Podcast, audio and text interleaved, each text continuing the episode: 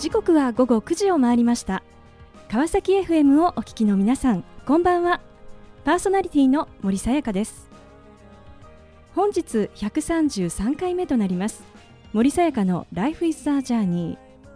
この番組では毎回さまざまな分野で活躍されている方をお迎えし人生を振り返っていただきます。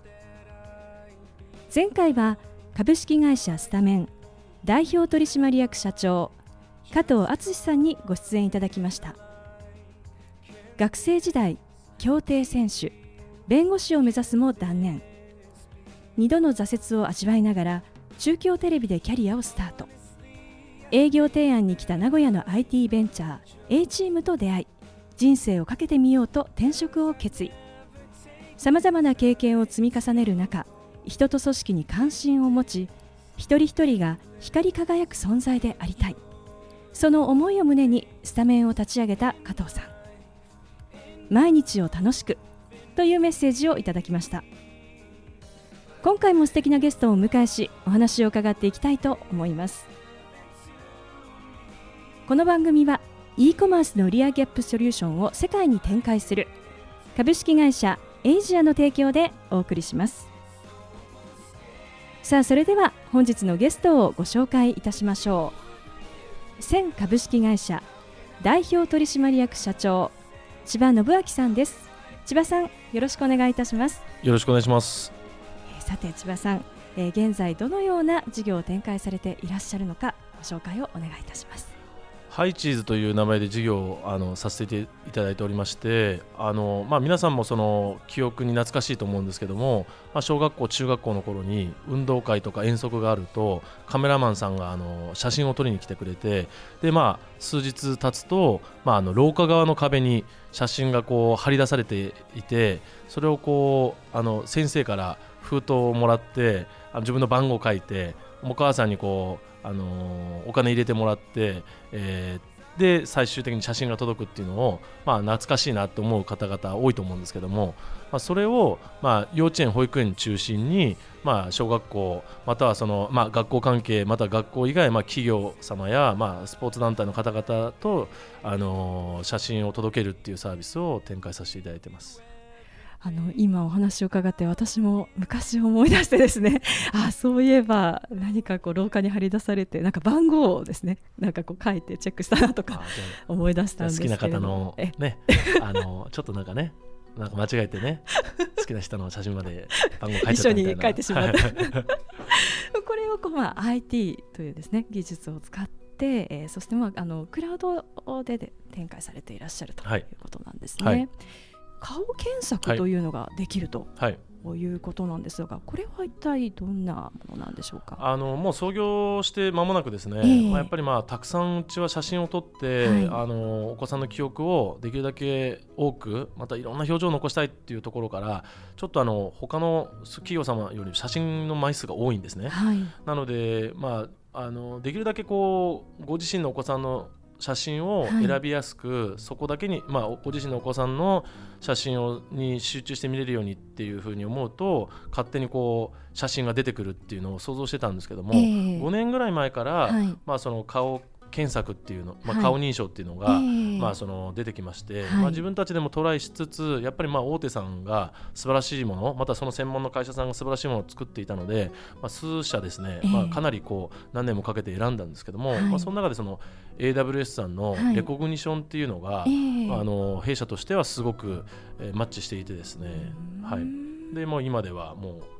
2年ぐらいになるんですけども、はい、使わさせていただいて、えー、あの非常に評判よく、はい、まあ、その選ぶ時間が短縮できたとか、えー、まあ、今までその映ってあの選びきれなかった部分も、はい、にあの自分のお子さんのが載ってたっていうのをあの探せるような、まあ、そんなこうあのい嬉しい声を聞けたりしてきております、はい、あのアメリカのアマゾンの本社の方が、はい、AI のご担当の方が直接なんかこうお見えになったそうですね。もうあの責任者の方がそこに座っていただいて、えー、はい。あそうなんです、ね、うちのスタッフもあの、えー、普段日本語でしか話さないんですけども、はい、英語でプレゼンした ここんな授業やってるんだっていうのをですね、はいもう今事業を展開しこう確立をされていらっしゃる千葉さんですけれどももともとですねこう経営者になるというのはもともと思っていらっしゃったことなんでしょうか？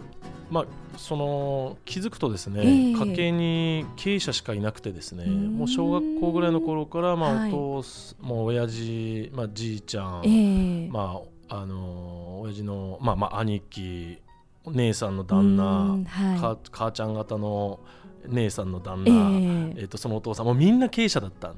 ですよね。はい、もうびっくりするぐらいに。なのでどちらかというとそれが普通っていう環境で会社っていうのは自分で何かそのサービスを考えて、はい、えー、起こすものなんだっていうふうにあの何も違和感なく育ったというか。でもこう当時その幼少の頃にその経営者としてのこう父親のこう顔といいますか姿っていうのはこうどんなふうにこう見えていたんでしょうか？なんか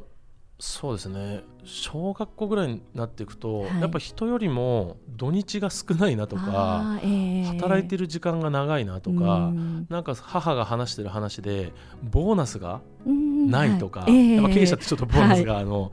えー、取締役になった、まあ、あの役員報酬だったりするんでそのないとか、はい、そういうところを聞くようになって、まあ、なんかあとはまあちょっと僕が感じる限りその他のお父さんのうちの父は厳しかったなって、まあ、今ではすごく感謝してるんですけど、えーはい、それを感じて、まあ、なんでこんなこういうとこうるさいんだろうとか友達に聞いたり友達のお父さんがすごい優しくて、えー、まあ、うちの父も優しかったんですけど、はい、なんか急にスイッチが入ると。えーあもう僕も妹も、はい、あなんかもうだめだ正座しなきゃみたいな 時があって、えー、そうですね。だから、まあ、気づけばなんかいろいろこうそういう時から、はい、なんか教えてくれてたんだなって、まあ、思ったりするんですけどね。はい、でそのこう中からもやっぱ起業ということでその道に進まれたと。そうですね、はい、ことですね。はい。うん、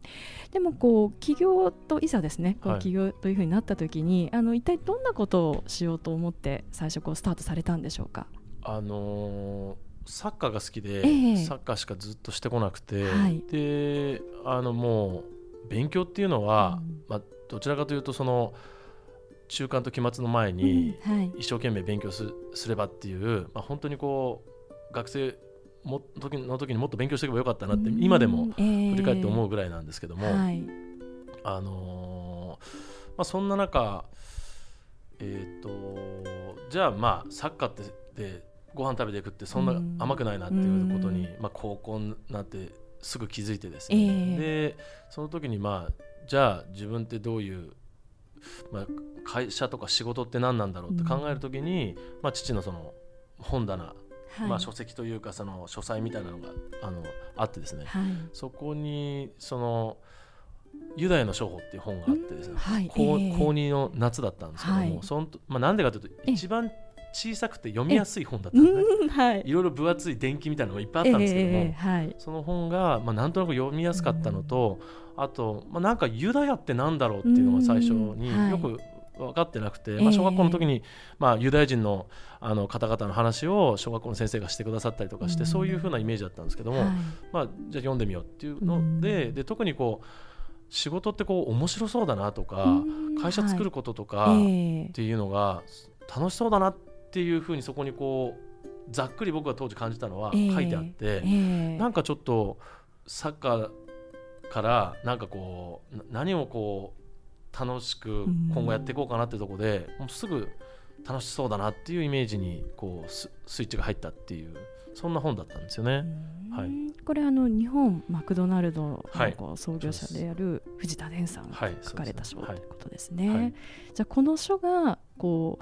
う千葉さんのこう背中を押した、まあ、背中を押してくださったというか勝手に、あのもう大事にしてる あの本ですね。はい。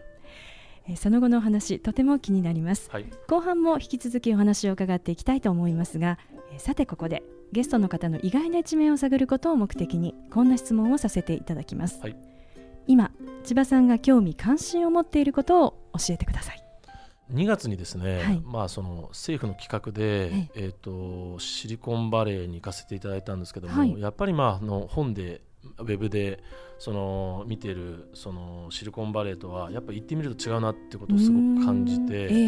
ー、でまあ特にですね、はい、まあ、先ほど言ったその勉強しておけばよかったなっていうことの一つに、はい、やっぱその、えーとまあ、今後その AI とか、まあ、いろんな通訳の機械がもっとその、えー、自由に使いやすくなったとしても、うん、やっぱまあ直近こう5年とか10年って考えるとやっぱ英語をそのまま聞き取れるようにすべきだなっていうのを、はい、まあ、次のその40代ってことを考えると、まああのまあ、自分の人生にとっても、まあ、仕事にとっても、まあ、すべきだなと思って、まあ、今その少しずつでは自分なりではあるん。ですけども、まあ、そういうそのまあ、久々にですね、しっかりその勉強に向かってるっていうのと、はい、あとはまあ先ほどのユダヤ人じゃないんですけども、えー、あのクラブマガ、まあ、何かその、はい、あのイスラエルとかユダヤに関わユダヤ人の方々に関わってみたいなっていうところで、えー、まあ、たまたまそのクラブマガっていうその、はい、護身術に今その、えー、習い始められるきっかけがあってですね、はい今ちょうど昨日もトレーニングしても腹筋とかめちゃくちゃ痛いんですけど、はい。じゃあそれを押して今こう。いやいやもう全然全然。はいあの、まあ、やっぱりまあなんかフォードとフォードさんとかの企業のストーリー見ると、えーまあ、やっぱりその自分の専門性があって他の専門性はその、えーと、そういう方々に任せればいいんで、まあ、僕もそう思ってやってきたんですけども、はい、やっぱその合格というか、まあ、情報収集の中でやっぱりまあ英語っていうのは、まあ、そのちゃんとしなきゃいけなかったなっていうのをあ改めて反省している ところですね。はい。では、えー、ここで一曲お届けしたいと思います。福山雅治でゼロ。さあ後半も引き続き千株式会社代表取締役社長千葉信明さんにお話を伺っていきたいと思います、え、前半は企業の原点についてお話をしていただきました。まあ、起業を志しそしてまあ道をスタートされたというわけなんですがあの順調にこう進まれたんでしょうか？全然順調じゃないですね。ああ全然。今順調なんですけどね、えー、もうおかげさまで、はい、はい、だからどんなことがあったんでしょうか？まあ一社目がですね、えー、あの残念ながら失敗してしまいまして、で2社目のこの線も最初のやっぱまあ半分、まあ今15年目なんですけども半分ぐらいやっぱまあ赤字っていうですね、えー、スタートの前半がですねもう本当大変なスタートでしたね。はい、でもその1社目のこう失敗の中でなんかどんなことをこう考えてですねなんかそこからのこう得た、まあ、教訓みたいなものっていうのはどんなことだったんでしょうか、まあ、非常にこうシンプルにお話しすると、えー、まあ、その松下幸之助さんの言葉に任せて任さずみたいな言葉があるんですが、はいえ。ー、まあ、やっぱり自分がその、まあ、いろいろこう役割分担していく中で、任せていくことでも、まあ、やっぱちょっと任せ,、まあ、任せてるんだけどもちゃんとこう確認するとか、うん、または同等の知識、まあ、近しい知識または確認できる最低限の知識っていうのをちゃんと持っとく必要があったなっていうですね、えー、まあ、それでまあちょっとその、えー、いろいろあってこう、まあ騙されてしまったようなまあ、一部形にはなってしまうんですけども、えー、はい。まあ、若かったので、まあ、早くてよかったなっていう気はしていて。はい。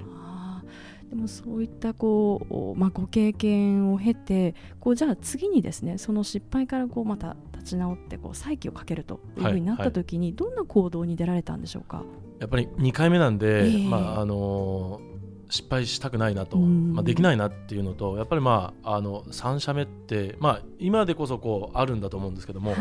なんとなく当時はですね、えー、まあ、そんなに若い時に起業してる人も少なかったので、またはその自分が若いうちに起業してなんかこういい意味でそういう人もいるんだっていう可能性みたいなのを、はい、そのの存在にもちょっとこう自分のある意味何ができるのかっていうところで、えー、あのせめてまあそういう部分ぐらいにはなりたいなと思ってたりもしてたので。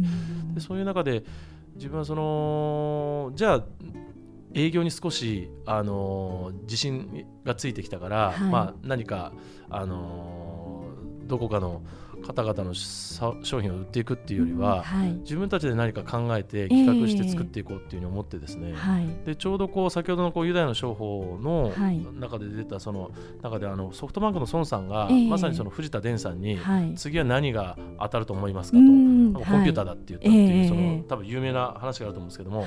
僕もまあじゃあそのそれを聞きたいなと思って、えー、とたくさんの社長に会おうと、でやっぱりまあ営業させていただいている中で、まあ契約させていただいたりとか、まあ、その中でまあ担当者の方に社長に合わせてくれっていう話をしてですね、はい、で最初その、えー、次どんな事業が当たると思いますかっていうことをストレートに聞いたら、えーはい、大体何言ってんだって返されたんですね。はい、なので、うん、そうじゃなくてやっぱちゃんとこう聞きたいなっていうことで、まあ、さらに2つ質問を付け加えてですね、えー、なんで会社を作ったのかっていうのと、あとは、はい、なんでこの事業だったんだと、あのなんでこの事業にしたんですかってことをお聞きしたくてですね。で、まあ、それを聞きたいんですっていう話を言うと、はい、担当者の方が通してくださったりとか、まあ、あの人数があの小規模の方あの企業さんだと、はい、あのそのままあの社長が同席してくださるケースがあってですね、うん、もうそのままストレートに質問させていただいて、うん、まあ、それでこうえー、会社の成り立ちとか、うん、まあ、いろんなこう市場の変化によって会社が受ける影響があるとか、うん、または今はこういう事業をしてるけどもゆくゆくはこういう事業をしたいんだとか、うん、そのための,、まあ、あの今はあのこのサービスでこのサービスはこういうその広がりがあるんだとかさまざ、まなこと聞けてですね、まあ、どちらかというとその、えーといろんなこう組織とか思いとか、はい、あの社会的にこんなその意味があるんだとか、はい、そういう話をたくさん聞けて、それがまあ僕にとっては、はい、あの会社ってこうなってるんだなというのがまあ、全然その一番初めに起業した時と、全くそのスタートの準備が変えられたなじゃ2社目作った時は完全にそろ整ってたかというとまだまだ足りなかったんだと思うんですけども、えー、そそこのやっぱりまあ300人の方々に聞けたことがすごくこう、はい、自分の中では財産になったなと思ってます。はい、あ300人の方にインタビューされたと。はい、はあそうだったんですね。であのこの2社目そのまあ、新たなこう、まあ、企業というところの背中を押した何かその経営者からの何か一言みたいなものっていうのは何かあったんでしょうか？一番なんか影響を受けたことっていうのは。そうですね、はい、早い方がいいよって言われました。早い方がいい？早い方がいいよって言われましたね、はい、で確かに、まあ、優先に入って間もなく自分と同じ年の大学卒の子たちが入ってきたんで、えー、どちらかというと僕の中では、はい、まあ、今まで年上しかいない社会人だったんですけども、はい。えー、あの高校卒業しての4年間っていうのはですね、はい、なんですけども、まあ、そこからこう同じ年がいるってやっぱちょっとそれまでと感覚が違ってですね、えー、まあまあ、いわゆるこう気を使わなくていいっていう部分も含めてですね、うん。はい、なのでまあそういうのでちょっとその確かにすぐ起業しようと思ってたのに、うん、あの居心地が良くてですね、えー、あの長居をしてしまったんですね。はい。はい。えー、なので、まあ、そこで、まあ、もう一回その早くあのしっかり準備を整えるんだっていうのは、うん、やっぱまあ300人聞けば結構な方々が、だったら早い方がいいんじゃないと、まあ、そこまでそういうふうな気持ちがあるんだったらっていうのは、えー、まあ、皆さんに言っていただいて、はい、あそこでまあ、次の道ということで、はい。はい、まあ、今のこうそうです、ね、会社に。で特に前の会社の社長が、えー、あのもう期日を決めてしっかりやるべきだっていうのを最後に言ってくださって、えー、じゃあいついつにあのじゃあ退職させていただいて、うん、あの起業させてもらいますっていうのが、まあ、最最後のまあ一押しだったような気が確かにしますね。はいでもこうさまざまなこういろんなこうまあサービスであったりこういろんなものがある中で、はい、なぜこう今のですねこの事業だったんでしょうか？あのそうですね、まあ、それまでは、まああのまあ、B2B、まあ、特に最後が法人の営業だったので、うんはい、まあ、B2B の商材をずっと、まあ、あの特にあの通信系だったので、はい、B2B だったり広告だったり、えー、まあ、ITEC とかって考えてたんですけども、はい、その中でまあ今の事業が唯一他がやってなかったんですね。当時インターネットでいろいろ調べたんですけども、はい、他に同業者がなくてですね、でやっぱりまあ新しいことをすることが、うん、まあ、そのベンチャー企業の意義の一つでもあるなと思ってですね、はい、やっぱりそのえー、安定している素晴らしいものっていうのは大手さん中堅企業の方々が、はい、まあ、その日本のまあインフラとして、えー、えー、大活躍されているので、まあ、ベンチャーのその、まあえー、意義の一つに新しいことをするっていうのがあったので、うん、まあ、この新しいことっていうのが、まあ、自分の中ではあのこれだったなっていう。うん、はい今のこう事業を立ち上げられてから、はい、あのもう人もですね拠点も今かなり多く、ね。はい、なっていらっしゃると思うんですけれども、はい、あのどうやってですねこう千葉さんのその創業の頃の思いとかその情熱みたいなものをこう皆さんにこう伝えていってですねこう成長にこうつながっていったんでしょうか？まあ、営業出身なのに伝えるのが下手でですね あのもっとちゃんとあの伝え方あるんじゃないかって毎回まあ自問自答したりしてるんですけども、えー、当時はこういうふうに人数を増やすというよりは、まあ、人のその可能性というか、限界っていうのはもうないないんだと、えー、あのまあ、今も思ってるんですけども、はい、思っていて、うん、あの最初こうこの事業を決める前は、はい、あの5人ぐらいで、はい、まあそのまあ、何百億と動かせるような会社をって、うん、あのすごい今から思うと、えー、なんてこと考えてたんだろうなって思うんですけども、うん、まあ、やっぱりまあ10年ぐらいの時に、まあ、このオフィスに引っ越してきて、ちょうど10年経ってたんですね。で当時40名だったんですけども、その時に一人一人のこう成長に、まあそのえー、期待して舵を切ってたので、はい、まあ、彼ら、まあ、僕も含めてみんなで成長していけば日本全国世界の隅々まで届けられると思ってたんですけども、まあ、その時にこうお客様のこ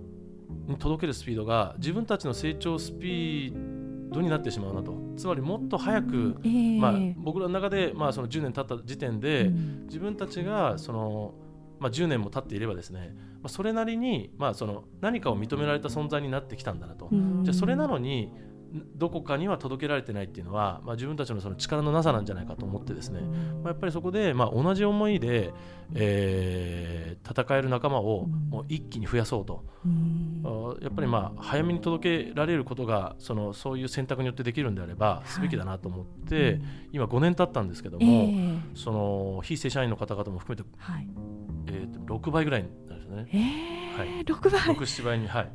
あのまあ、仲間でいうと、はい、なので当時まあ5名でって思ってたところからはもう全く変わってしまったので、えー、まあ、どちらかというと本当にまあその、まあ、お客様はじめ、まあ、仲間というかスタッフに支えられて、えー、えー、成り立っている会社でございます。はい、はい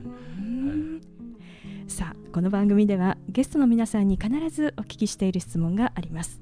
千葉さんにもお伺いさせていただきます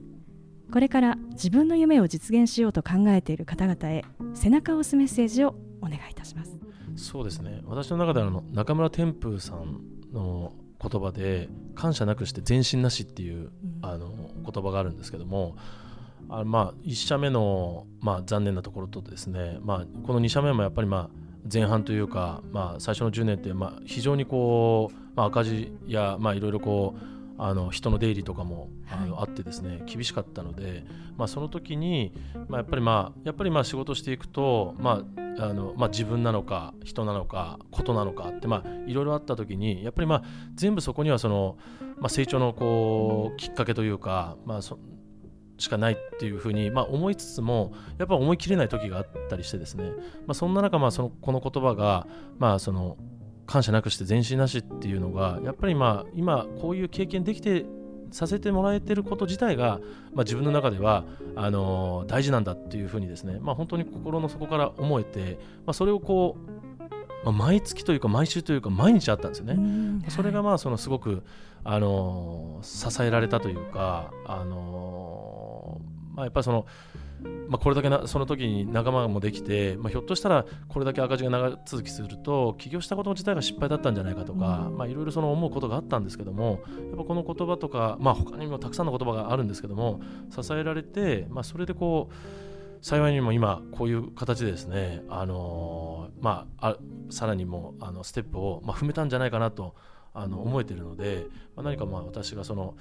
えー、お伝えできるんだったらこの言葉かなと思っております。素敵なメッセージをありがとうございました。ということで本日は改めまして千株式会社代表取締役社長千葉信明さんにご登場いただきました。千葉さんありがとうございました。ありがとうございました。さあそれでは最後にもう一曲お届けしましょう。ビリー・アイリッシュウィス・カリードでラブリー。森さやかの Life is the Journey いかがでしたでしょうか？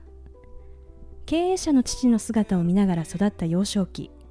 ある一冊の本の影響から本格的に歩み出した起業への道。最初の起業で味わった苦い経験。その全てを力に変え再起をかけて2社目を立ち上げた千葉さん。一度優先に入り組織を学び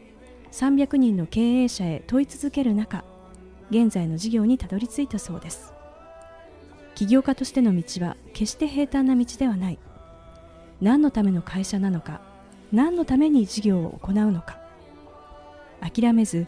一つ一つ努力をし続けていればそれが力になりそれが希望にもなる。道を切り開き世界に目を向けながらさらなる挑戦を続ける起業家千葉さんのその熱き思いを感じる時間でした。次回はどんな素敵なゲストの方が来てくださるでしょうか。来週もまたこの時間にお会いしましょう。今日も一日お疲れ様でしたおやすみなさい。